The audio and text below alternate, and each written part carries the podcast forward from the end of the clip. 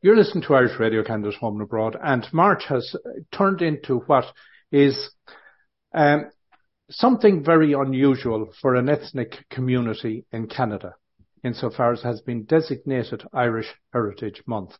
And this would be the first real Irish Heritage Month post-COVID, uh, which allows for people to get together, a lot more activities to happen, uh, ministerial visits, a lot of things. I have Ambassador Eamonn McKee, the Irish Ambassador to Canada, here with me. Ambassador, first of all, thanks a million for taking the time to come along.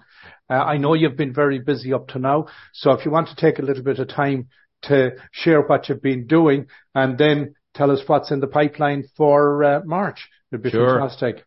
Yeah. Hi, Austin, and hi to all your listeners. Great, great to be here.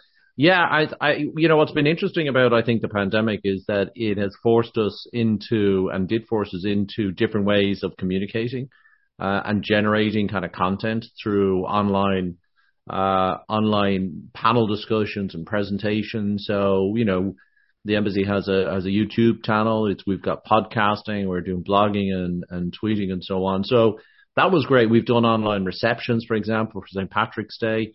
And then last year, uh, myself and James Maloney MP uh, co-hosted an online event on the 1st of March to launch Irish Heritage Month.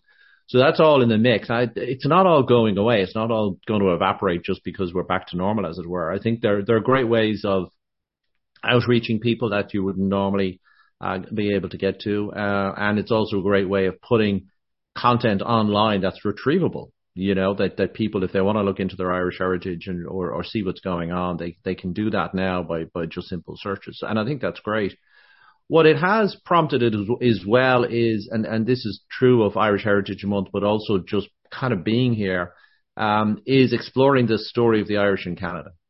Um, and and in fact one of the attractions for Canada for me was that we I didn't know much about it. Uh, and then I discovered that actually not many people knew about it anyway, who either either in Canada or in Ireland. So that's really been fascinating. And so I started this project called 50 Irish Lives in Canada. And uh, it was inspired by uh, a book by the Royal Irish Academy called Irish Lives in America. And uh, very quickly, I mean, literally within days, I assembled uh, some of the best historians of the Irish in Canada.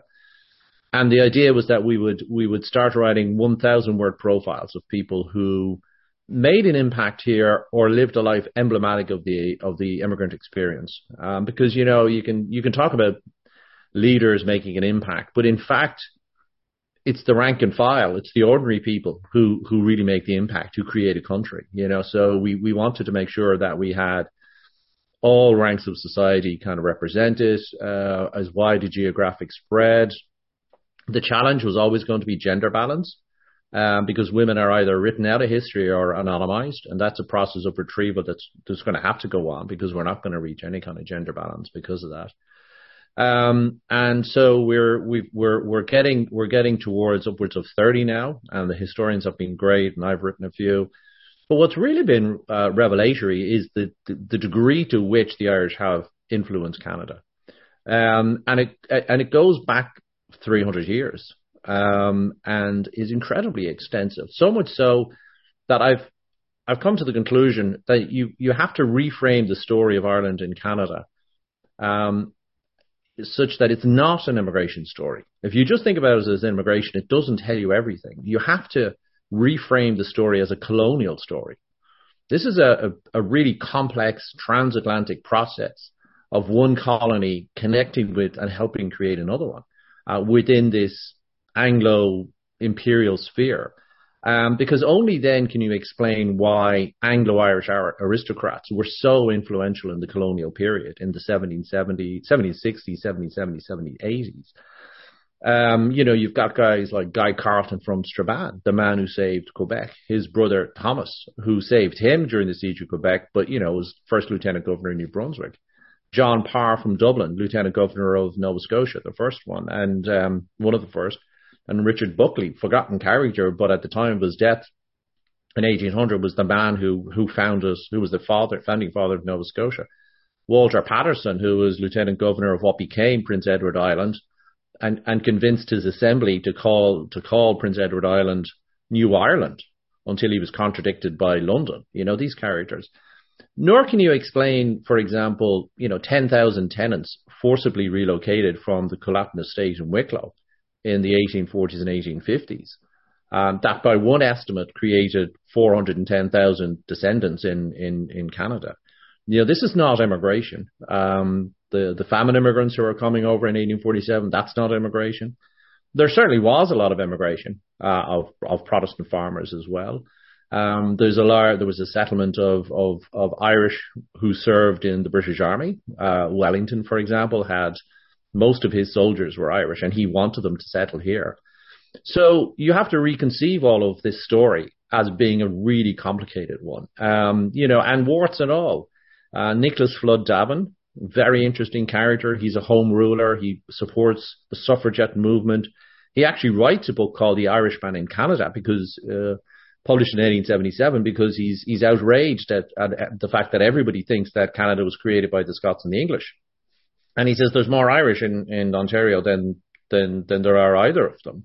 Um, but he's also the guy that writes the report on the Indian residential school system and recommends setting it up, you know. So it's been a really fascinating process. We're going to start releasing these profiles um, oh, during March. Uh, I think people will find it a, a revelation. Um, when I talk to people, I say, "Do you, when you look at the Canadian flag, do you think of Ireland?" And they say, "No." And I say, "Well, you know, Patrick Reid was the guy who led the team that created the flag." You know, um, and on and on it goes. It's it's it's going to be really re- revealing. And when we have our fifty, then we'll we're hoping to publish it as a, as a book then, and and it'll really give people an insight into the complexity of the Irish engagement in Canada. Because what you're what you're getting here in Canada is all different types of Irish nationalism and Irish national identity. I mean, when you talk about the Anglo-Irish uh, characters like Bulkeley and, and Power and, and Carleton and, and Wellington. Um, uh, I should say Wellington, of course, wasn't in Canada, but he created Ottawa by funding the Rideau Canal and so on. But when you look at these guys, they're Anglo-Irish, but they're in Ireland for a couple of hundred years. They're coming in in the 1500s and the 1600s, you know, by any measure. Um, and they keep coming. You know, the, the three governor generals um, before, during, and after Confederation has really helped bed down the new Confederation and its relationship with London. Those three, Monck, Lisgar, and, and Dufferin, were all Anglo-Irish.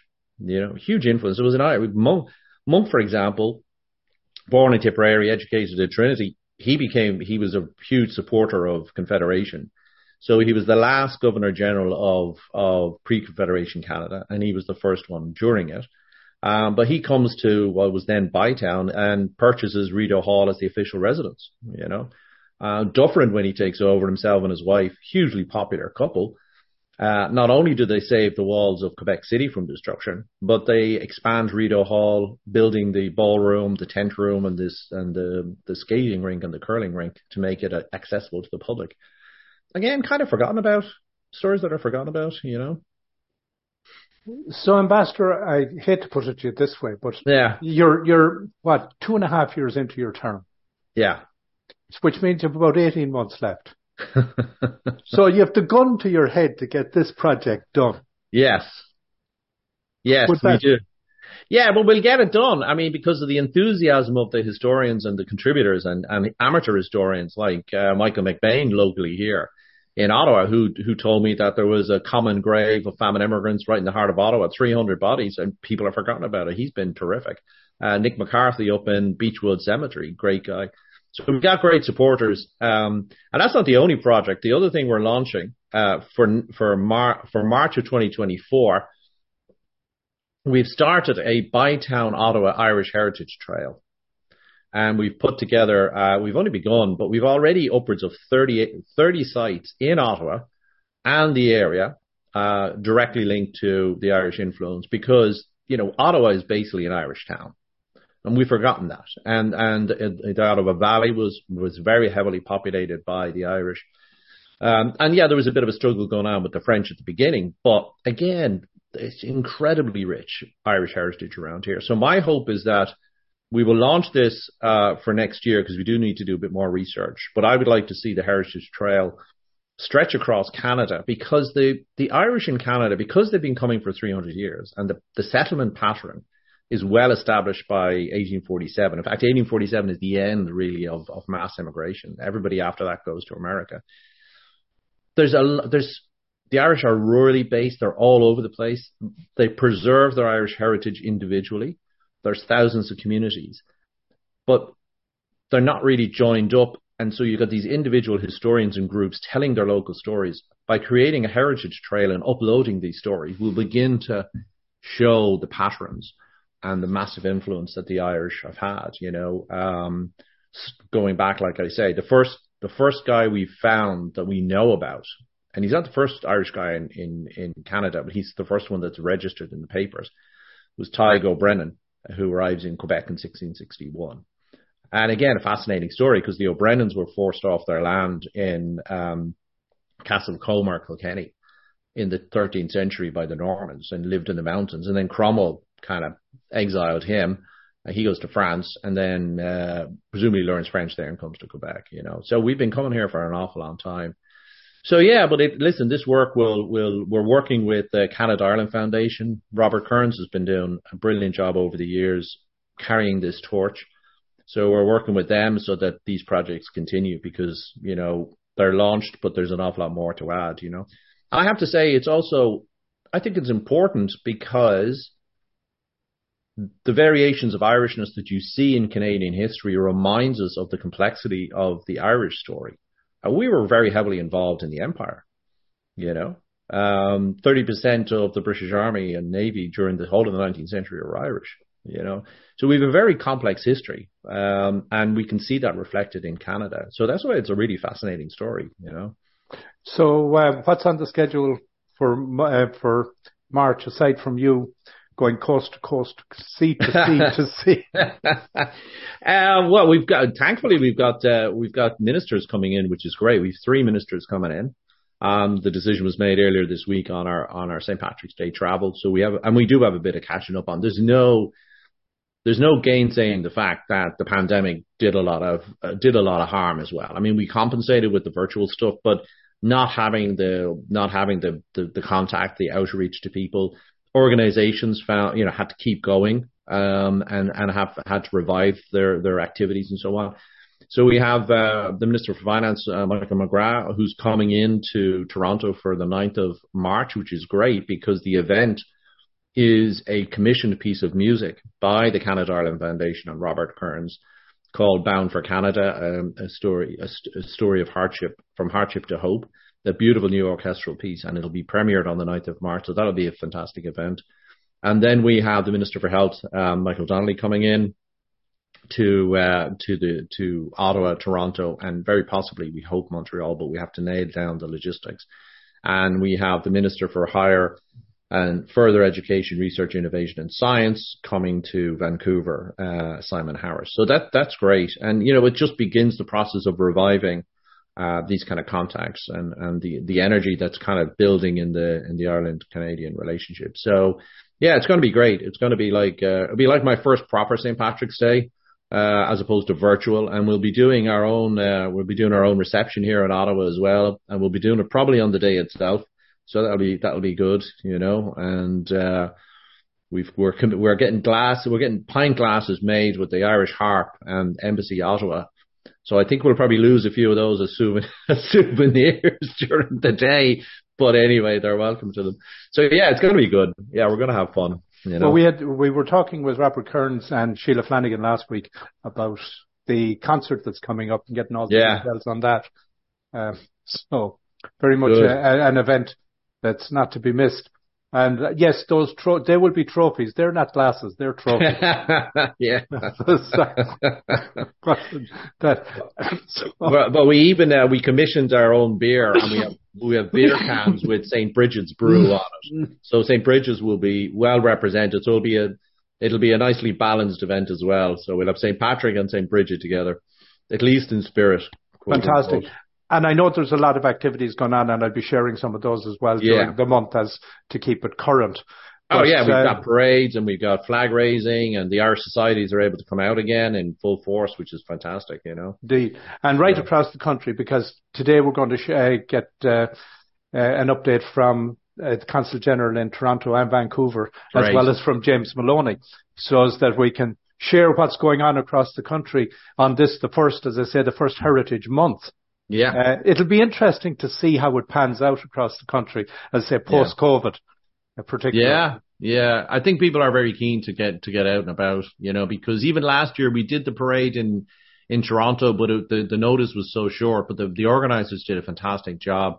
Uh, Sean and people like that down there. And, uh, so yeah, this is the first one where it's, it's kind of quote unquote normal, normal, you know? Yeah. Yeah. yeah. yeah where you can actually probably kind of go up and hug somebody.